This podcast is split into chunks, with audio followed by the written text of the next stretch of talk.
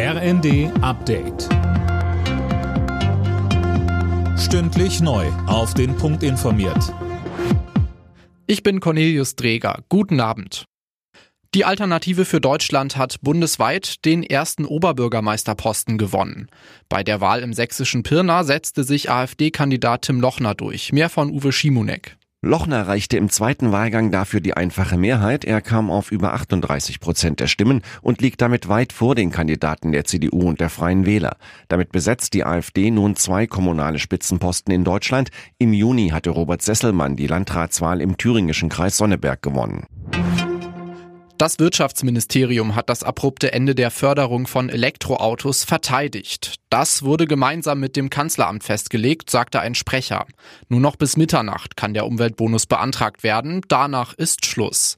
FDP-Finanzminister Lindner stellte am Abend im Ersten klar: Hier war immer klar, dass die zur Verfügung stehenden Mittel irgendwann enden werden. Also insofern gab es nie eine Fördergarantie, sondern das Auslaufen war klar und auch nicht mit einem festen Enddatum, sondern wenn das Geld weg ist, ist es weg. Klimaaktivisten, die Flughäfen blockieren, sollen in Zukunft härter bestraft werden können. Dafür setzt sich Verkehrsminister Wissing ein. Die Blockaden könnten für einige Aktivisten auch teurer werden. Wie die Bild am Sonntag berichtet, fordert die Lufthansa 740.000 € von ihnen. In der Bundesliga bleibt Bayern München Leverkusen auf den Fersen. Gegen Stuttgart stand es am Ende 3:0. Zuvor hatte Leverkusen seine Tabellenführung mit einem 3:0 gegen Frankfurt gefestigt. Außerdem hat Freiburg einen 2:0-Sieg gegen Köln gefeiert.